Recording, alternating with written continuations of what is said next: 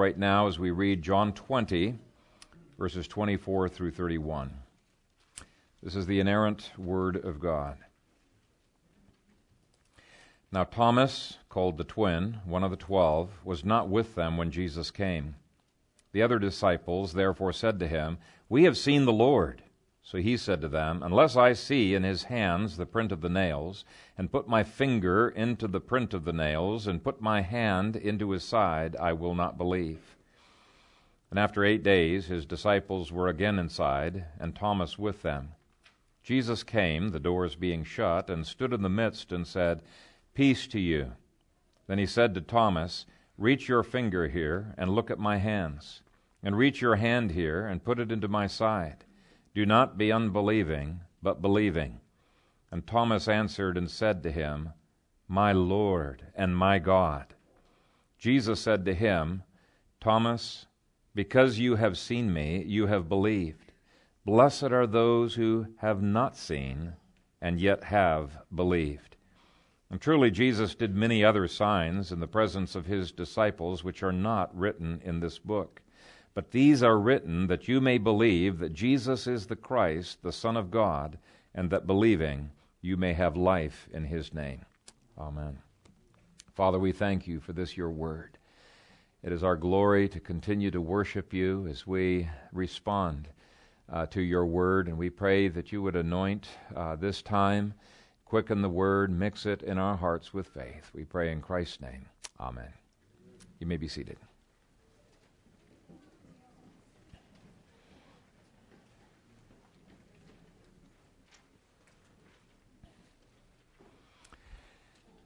I have a, a beautiful cuckoo clock that used to be hanging on the wall in our library, and uh, we've kind of packed it up because we didn't have any wall to put it on. We had to put bookshelves. You know, the library, the church library keeps growing and expanding.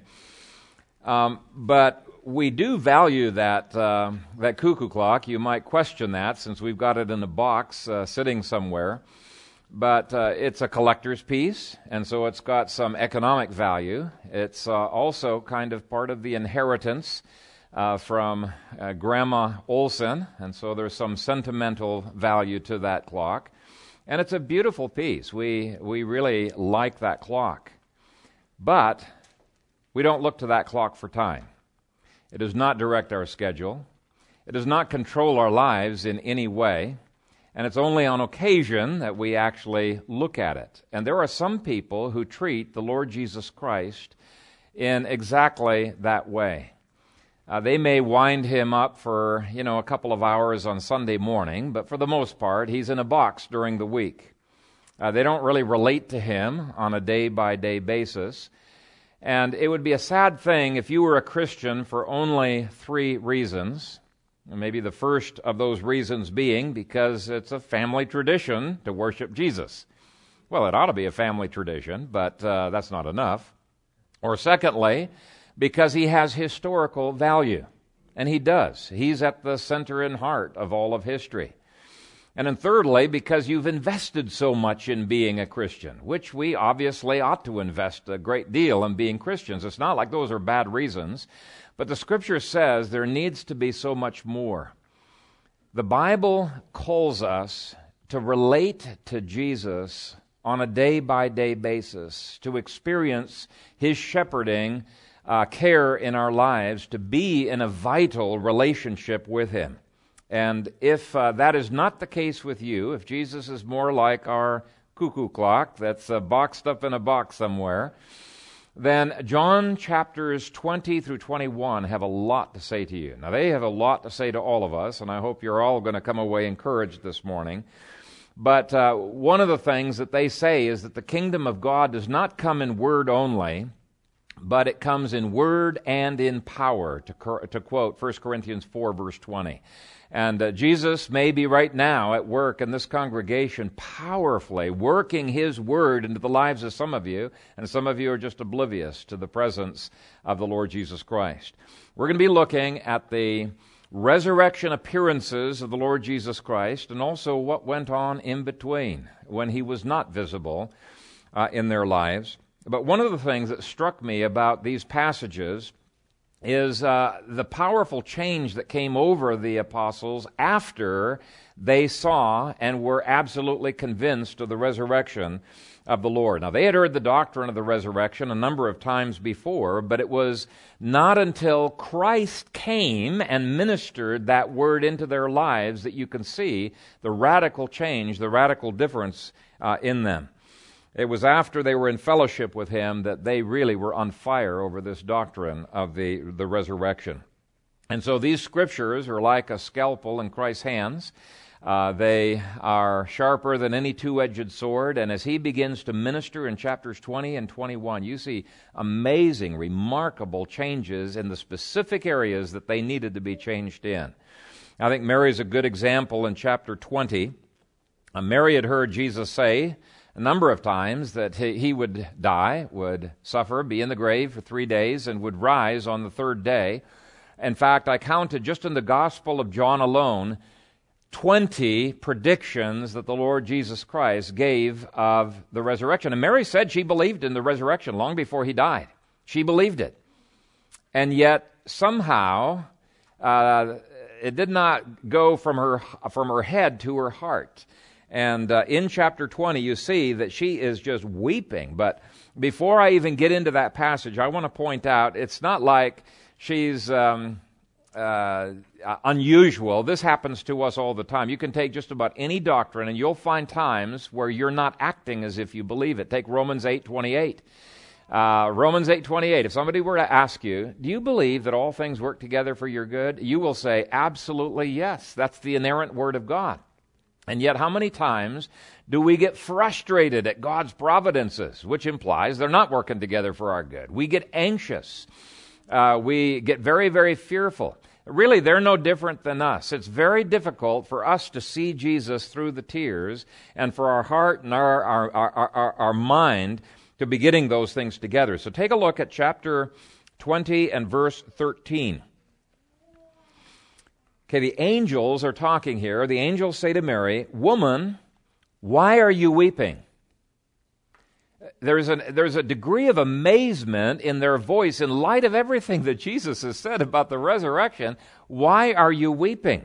Now, she doesn't seem to catch that because she's so heartbroken. And it says, She said to them, Because they have taken away my Lord, and I do not w- know where they have laid him. Their words do not dry her tears. Goes on, Now when she had said this, she turned around and saw Jesus standing there, and did not know that it was Jesus. Jesus said to her, Woman, why are you weeping? Whom are you seeking? So Jesus is trying to stir up her faith as well and to question her need to weep.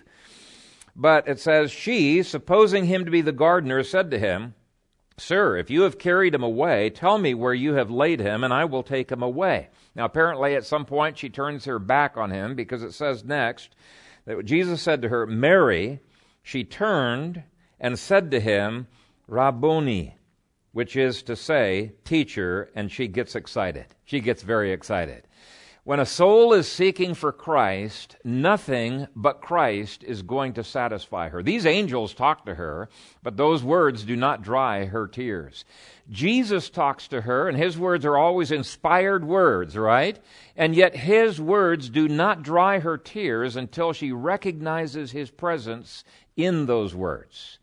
And the same can be true of us. You've probably experienced times where you've gone through personal devotions and the scriptures are as dry as dust, and other times where God's Spirit is so powerfully using those scriptures you feel fit to bust uh, inside.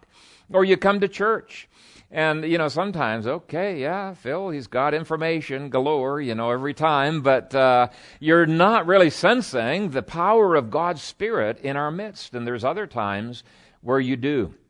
We're talking about the presence of Christ uh, in our ministry, in our work, in everything that we do.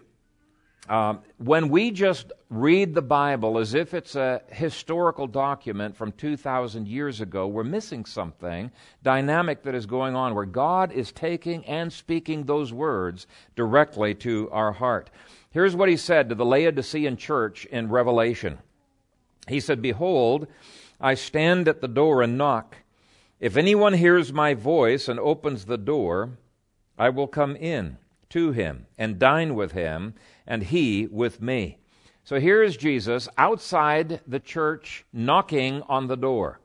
That means that there is an entire church worshiping, singing the songs, maybe not the ones we had up here, uh, but singing songs, and they have been reading the scriptures, and Jesus says, I'm not even in that church. That's exactly what the text says. He's outside the church, knocking on that church door, but he says all it will take is one person inside that church to hear my voice to invite me in, and I will come in to him, and I'll have the Lord's Supper with him. I will dine with him, is what Jesus uh, was saying uh, to, uh, uh, to that church. And that's what I'm going to be getting at in this sermon. Are you content to merely be hearing theology coming from my lips, or are you like Mary, longing for the presence of the Lord Jesus Christ? Longing for his presence. You see, Gary, Rodney, and I, we're only supposed to be under shepherds. We're not supposed to be substitutes for the Lord Jesus. We are under shepherds, helping as tools to constantly direct people to the Lord. And the ideal is that you experience His shepherding ministry moment by moment throughout the week. Now, earlier in John 14, Christ had promised, He who loves me will be loved by my Father, and I will love him and manifest myself to him. Judas, not Iscariot, said to him, Lord, how is it that you will manifest yourself to us and not to the world? He's saying, How in the world are we going to see or sense or have your presence with us, and the world's not going to know about it? And he goes on to say, Jesus answered and said to him, If anyone loves me, he will keep my word, and my Father will love him, and we will come to him and make our home with him. So, Resurrection Day, the doctrine of the resurrection, is more than just a doctrine. As wonderful, as wonderful as that doctrine is, it is more than that. He has promised to manifest himself to us, to come to us, to make his home with us. He's talking about relationship, friendship, communion with him. He is a risen and a present, a present Savior. In Matthew 18, verse 20, Christ said, For where two or three are gathered together in my name, I am there in the midst of them. That means Jesus Christ is here in this room ministering to you, saying to you, Mary, why are you weeping? I am here for you. He, he, he, is, he is ministering his word into your life. His last words in the Gospel of Matthew are, Lo, I am with you always, even to the end of the age. In Luke 24, there's an interesting incident. We won't spend uh, much time on it, but there's two of the disciples that are walking on the road to Emmaus. Jesus is walking with them. They don't recognize him. And he's opening up the scriptures to them. They don't know it's Jesus, but they know there's something different. And it's that different that they begin to recognize this is the presence of the Lord with us. Here's what they said did not our heart burn within us while he talked with us on the road and while he opened the scriptures to us? There was something different about that discussion of the word than there was about their discussions that they had previously. Are your hearts ever on fire as you get into the word, as you sense God is here? He is speaking to me, He's ministering to me, He cares about me. I'm excited about the Lord. This is the Christ that I am presenting to you this morning. He is a Christ who is alive, who is present, who cares about you, who ministers to you, who speaks through the preaching, who speaks through the singing of the word, uh, who actually, according to Hebrews, is singing with us in the congregation. He says, In the midst of the brethren, I will sing psalms to you. That's what Hebrews says. And uh, so, uh, together with the Father, he is seeking, according to John chapter 4, for those who will worship the Father, not just in truth, but who will worship in spirit and in truth. Those two are linked together. Now, there's a second ministry that happens in verses 19 through 20. The disciples have not yet learned to enter into this relationship with God, and Christ, in His mercy, what He's doing is He's getting the ball rolling. It's like He's priming the pump and he's ministering to them by making himself visible to them on certain occasions. And each of these occasions, he's ministering to a specific need. They had been overcome by a paralyzing fear of persecution. Have you ever wondered what it was that turned these disciples from fearful disciples into bold witnesses? Uh, it was the reality of the presence of Christ and His Holy Spirit with them. In fact, we're going to take points two and three together because when Jesus gives them the Spirit, He's giving them peace. When He gives them peace, He's giving them the Spirit. The two really belong together. But let's um, let's start reading at um, verse 19. Then the same day at evening, being the first day of the week, when the doors were shut where the disciples were assembled, for fear of the Jews, Jesus came and stood in the midst and said to them peace be with you. By the way, there was something different about this resurrected, glorified body. You could touch it, you could feel it. He still had some of the marks of his previous body, and yet he was able to pass through doors. There was something in terms of physics that was different. When he had said this, he showed them his hands and his side. Then the disciples were glad when they saw the Lord. So Jesus said to them again, Peace to you. As the Father has sent me, I also send you. And when he had said this, he breathed on them and said to them, Receive the Holy Spirit. If you forgive the sins of any, they are forgiven them. If you retain the sins of any, they are retained. Now, when later they engaged in the Great Commission, they did it with incredible boldness in the face of incredible obstacles. And the reason for it is they were personally convinced of the presence of the Lord Jesus Christ with him. Now, these women had already told the disciples the truth about Christ's resurrection, and it says in Luke that they treated him as idle tales. But doctrine was designed to lead them to presence. And Hebrews 13 quotes Christ as saying, I will never leave you nor forsake you. Now, it may not be a visible presence, but it is a presence nonetheless. Uh, Bishop Lajos Ordass of the Lutheran Church was one of those Christians who had suffered enormously under the uh, communist persecution in Hungary. And there were a lot of other pastors that suffered there as well. But he had been protesting publicly the closing down of the Christian schools. And so the communists arrested him, tortured him, put him into isolation. And there was a meeting up in Minneapolis. And this is just a brief section from uh, his testimony. He said, They placed me in solitary confinement. It was a tiny cell, perhaps six feet by eight feet, with no windows and soundproofed. They hoped to break down my resistance by isolating me from all sensory perceptions. They thought I was alone. They were wrong. The risen Christ was present in that room, and in communion with him, I was able to prevail. And you know, there have been countless Christians down through history have said, you know, that the stronger the pressures and the persecution or other kinds of issues have been in their lives, the more they have been able to sense the reality of Christ uh, with them. Uh, we, we do have a risen Lord uh, who is uh, present with us. Uh, now, when I get anxious, I have some mental disciplines that I go through that help to resolve anxiety. But I'll tell you something when, when I sense the presence of Christ with me, it's instantaneous. I have peace, it's gone. There's a difference between wrestling through it and receiving the power, the reality of His work with you. So here's my question Is Jesus like that, like that clock? You pull it out once in a while and admire it, but for the most part, it sits in a box. Uh, is it something that brings back good memories but gives no direction and comfort in your life? So it's not enough to value Jesus historically like you value George Washington.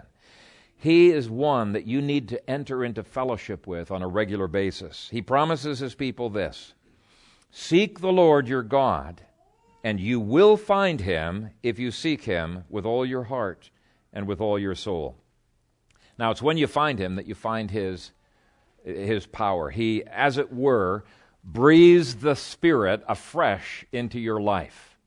Okay, just like he did in that passage that we read from. He strengthens your walk in the Spirit. Actually, a lot of Christians, uh, they wonder what in the world Galatians is talking about. I had a pastor ask me, What is this, this walking in the Spirit? Uh, he, he, said, I've never experienced anything like you're talking about. And a lot of people treat this as if it's theoretical. It is not theoretical. What Galatians is saying is you cannot sanctify yourself. Yeah, you can put on a lot of fake uh, uh, uh counterfeits of, of the graces of God. But just as these disciples back then could not get rid of their fear until it was replaced by the Spirit's peace, you cannot uh, put on the graces of the Lord Jesus Christ apart from faith, receiving it from the Lord Himself. And so Galatians 3 says, Are you so foolish, having begun in the Spirit, are you now being made perfect by the flesh? He who supplies the Spirit to you and works miracles among you, does he do it by the works of the law or by the hearing of faith? So if Christianity was just about doing some things differently and believing different doctrines, well, even an unbeliever could do that. At least he could fake it for a while, couldn't he? But Christianity is about living by faith, receiving moment by moment from our risen Lord the things that He is shepherding into our lives. Let's move down to the next section, which is um, verses 24 through 31. It was a knowledge that Jesus was risen indeed that enabled these disciples to believe even though they didn't have all the answers. This is the story about doubting Thomas. Uh, he just had a hard time believing that the resurrection could be could be true. There's a lot of things in life we don't understand. I don't have all the the answers, uh, and I don't think any of us do. Uh, but Christ's response to Thomas, let me just comment on that briefly. Christ's response to Thomas makes it very clear he expects us to believe even when the Bible doesn't make sense. Why? Because it's the inerrant Word of God. But when you have the risen Lord in your life, He illumines your mind and helps it to make sense. It all fits together. So we're not talking about turning your brain off. Holy Spirit never turns your brain off. Jesus never turns your brain off.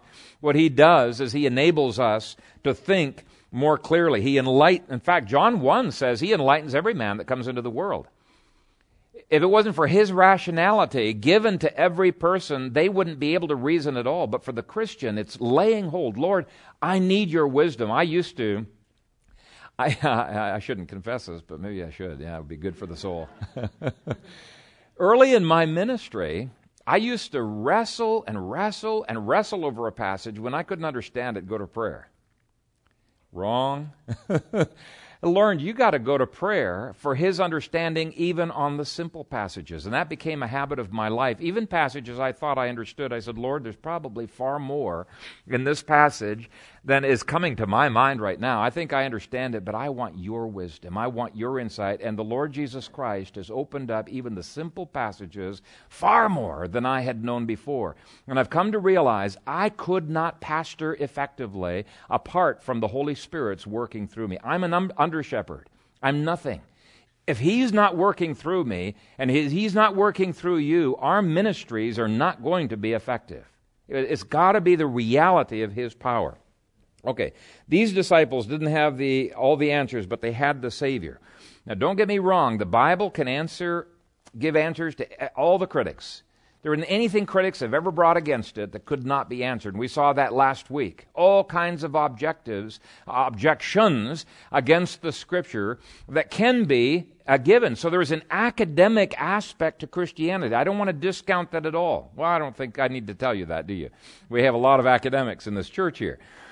But here's the point if you don't have the presence of the Savior in your life, life, even with all the academics, skepticism can begin to creep in, just like it did with Thomas. He was a genuine believer, he had walked close with the Lord. So let's, let's start reading at verse 24.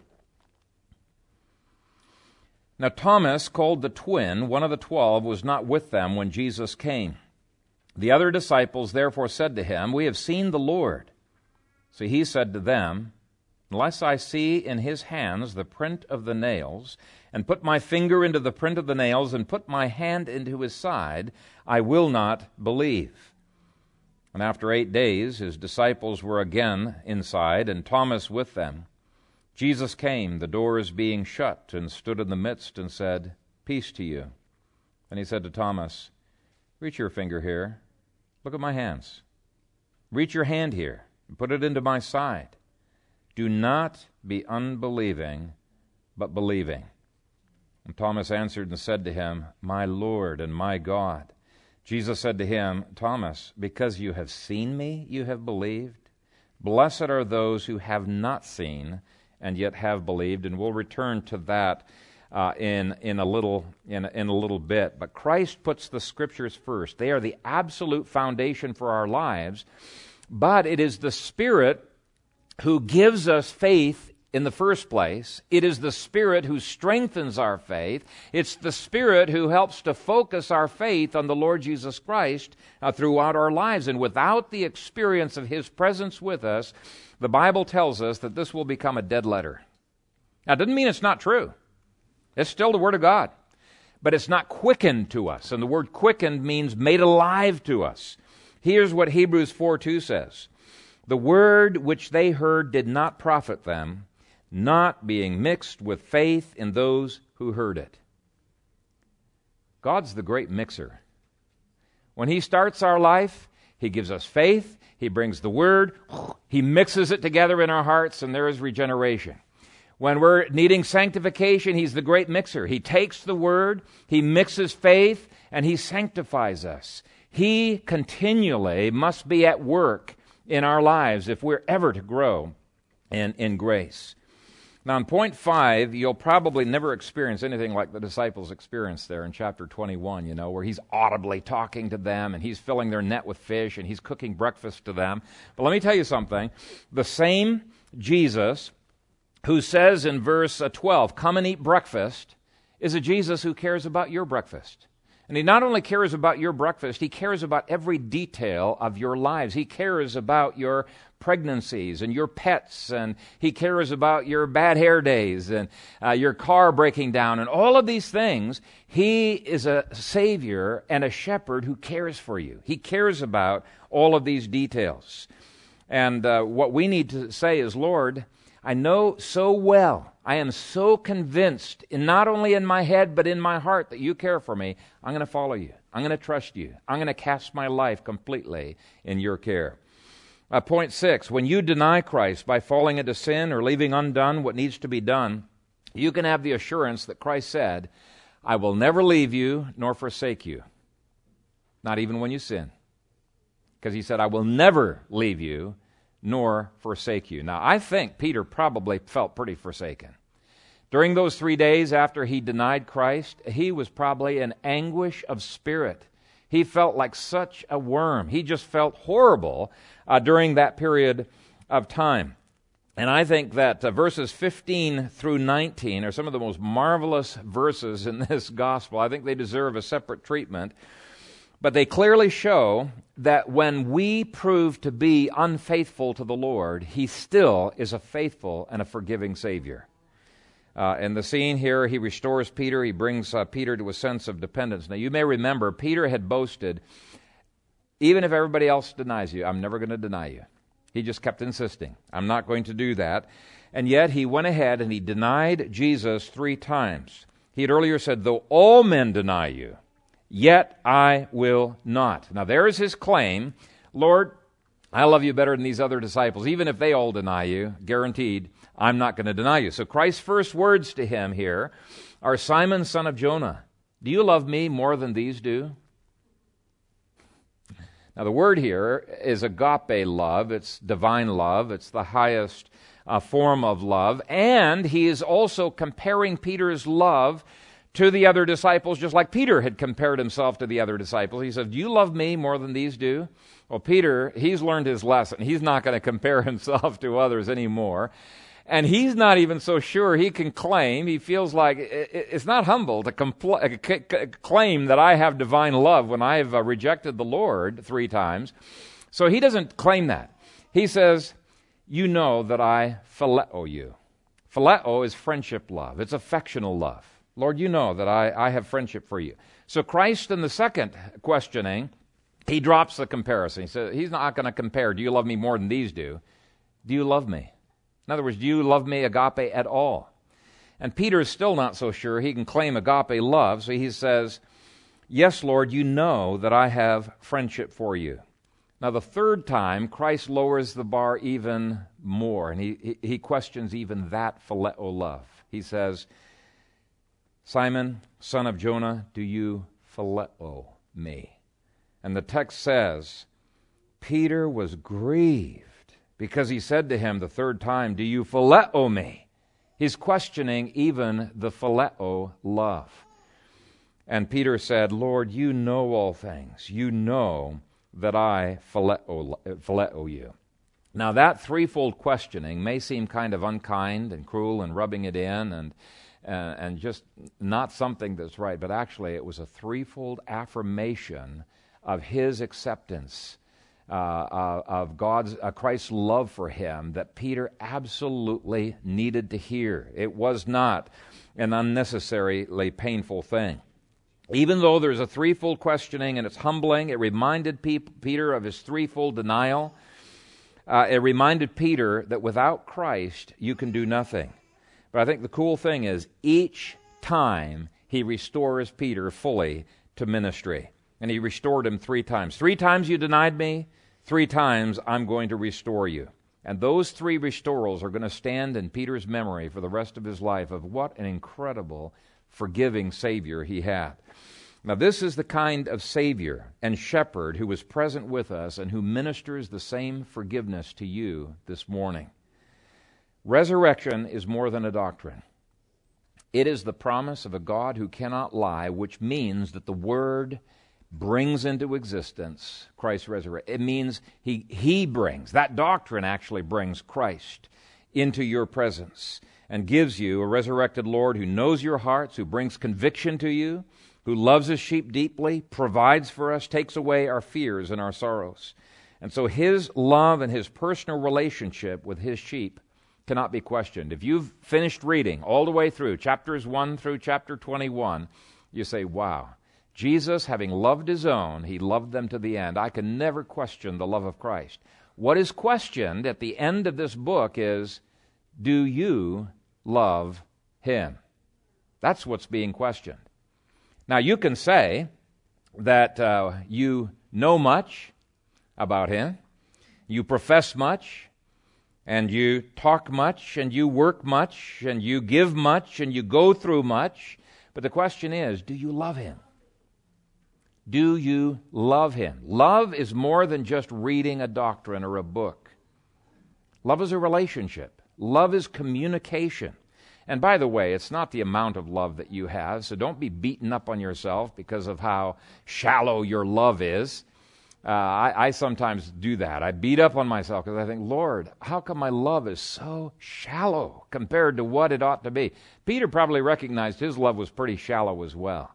And yet he clung to Jesus with all the love that he had. And if you love the Lord your God with all your heart, with all your soul, with all your strength, with all your might, doesn't matter how shallow it is, doesn't matter how little it is, if you love him with that all, what he's going to do is he's going to increase the capacity of that love and cause it to grow and grow and grow.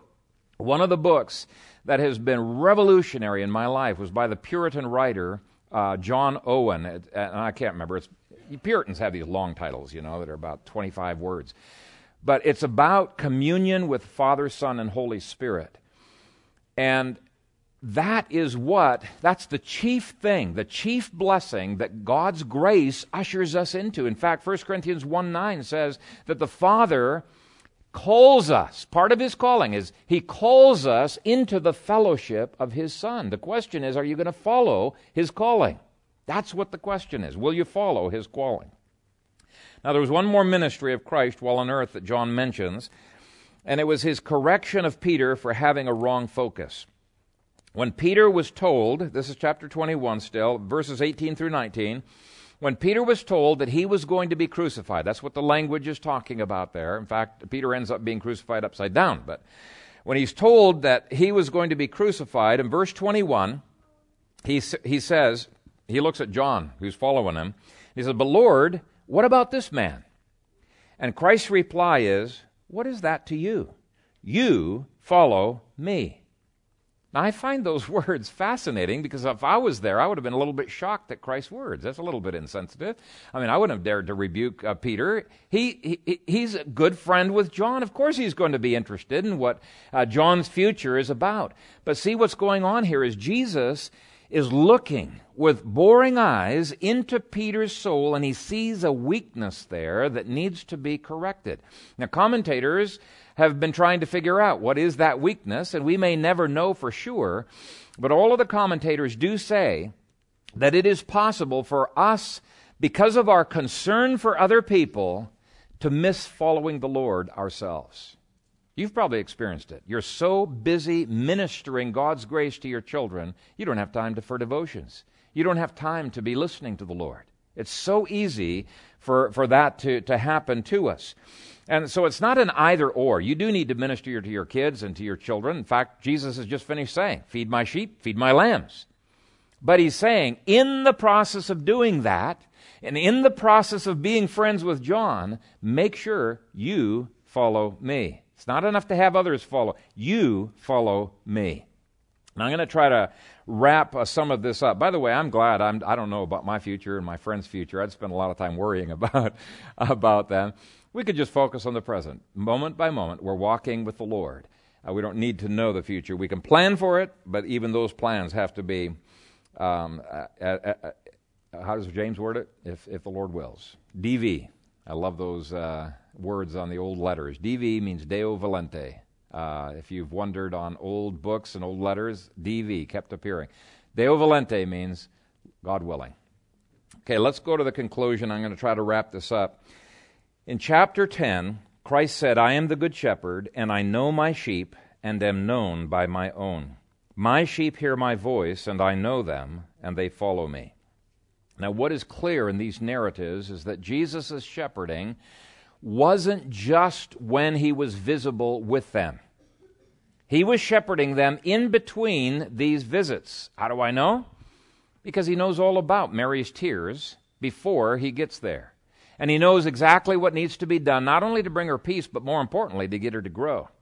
He knows about the fears of the, of the disciples. He knows exactly what needs to be done to get them to grow through those fears. So he didn't have to show up and, and, and, say to the disciples, okay, I've been, I haven't been around for about four or five days. Could you catch me up on what's been happening for the, the, the last little bit of time? He didn't do that. He knows exactly uh, the denial that Peter had given. He knows the, the, the denial that Thomas has given. He doesn't have to find out about those things. He ends chapter 20 by saying that he didn't record these physical visits to make us wish we could have physical visits. In fact, didn't he tell Thomas that? You believe because you saw. Blessed are those who believe when they don't see. So he's not writing this to say, yeah, we want everybody to be longing for physical visits from Jesus. No, the exact opposite. He said he wrote these things so that you would believe that Jesus was the Messiah, the man, the son of David, and that he was the Son of God. That's what he wrote uh, this to, to, to, to, be. And you look at what the Son of God was doing in uh, John chapter 1 before the incarnation, you realize, whoa, he was still the Son of God all through these chapters? Yes, he was. When Mary was holding him in, his, in her arms, he was holding her in his arms.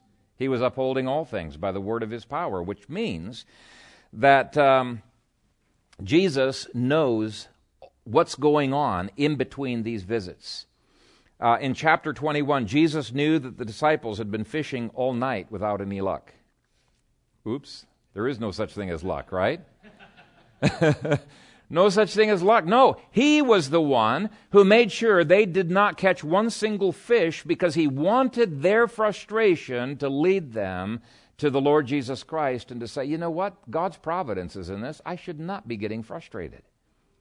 He was shepherding them. It was not just when he filled their nets with fish and he cooked breakfast and he said, Come and eat, that he was shepherding them. He had been shepherding them all night long, preparing them to take the best advantage of that uh, visit the next morning. Think of the last verse of the gospel. It says, And there are also many other things that Jesus did, which, if they were written one by one, I suppose that even the world itself could not contain the books that would be written Amen. And many people take that as hyperbole. exaggeration. It's not. It's not hyperbole. It's not exaggeration. I suppose there could be translated as I think, and I think correctly. And amen means truly, but the dictionary says it doesn't fully capture the meaning of truly. It truly doesn't fully capture the meaning. It says it is a strong affirmation of what has been stated. This is not hyperbole. But it would be hyperbole if Paul, if John was only writing about what was visibly, physically seen about the Lord Jesus. But he starts with the invisible Lord. And he continues with Jesus saying in the middle of this gospel that he was omnipresent. He was in heaven even while he was here on earth. And he continues with many indications that he is not just the Messiah, he is the Son of God, which means again that he upholds all things by the word of his power. He upholds every molecule, every cell of your body. You know, even down to the subatomic levels, he upholds that. Every cell of every plant. He upholds, uh, you know, every atom of every star, every solar flare. Every particle of dust that falls onto the moon, every ray of light. He upholds the stars out there in all of their movements and the movements of the electrons around the atoms inside of every one of those stars. He upholds the billions of angels he upholds the quadrillions of ants and aphids on this planet. And then when you get down to quantum physics and you realize the, there's some random things that are going on there, and he controls all of that too, you realize very literally if everything that Jesus did was written one by one, you could not fill, you could not fit it into this globe. It would exceed this globe. So I don't even take it as hyperbole. If you want to take it as hyperbole, uh, go ahead and uh, do so. But this is the shepherd who ministers to each of you individually. So, John wrote these last accounts of the gospel of our risen Lord not to convince you to long for his physical coming or manifestations, but to make you realize you know what? It's not just when he's visible that he's a worthwhile shepherd. He loves me, he guides me, I can know him. I can be guided by Him, cared for by Him, shepherded in everything I do, in every way, both now and for all of eternity. In chapter 20, verse 31, he said, But these are written that you may believe that Jesus is the Christ, the Son of God, and that believing you may have life in His name. And what kind of life is it that He wants you to have? Well, he's already told us in John 10. He said, I have come that they might have life and that they may have it more abundantly. And so, if this morning you feel pretty dry and you don't have that abundant life, I want you to go to your shepherd and say, Lord, you've purchased me, purchased for me everything that pertains to life and godliness. I desire your shepherding care in my life, and I vow to follow after you as my shepherd forever. Amen. Father, we thank you that Jesus is present with us for his promise I will never leave you nor forsake you. We thank and bless you, Father, for each one here, that you care for them dearly, and I pray that you would indeed shepherd them effectively. We pray that uh, the Lord Jesus, the great over shepherd, would help us as elders to be more effective in our shepherding, to transform our shepherding into that which is life giving on a day by day basis. We pray for the fathers and the mothers as they shepherd their uh, little flocks, that you would transform their shepherding as they too see the Lord's reality in the words that they speak and the actions that they take.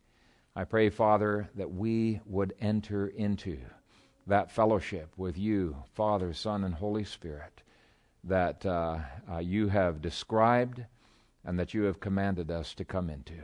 And I pray this in the strong name of Jesus Christ, our Lord and Savior. Amen.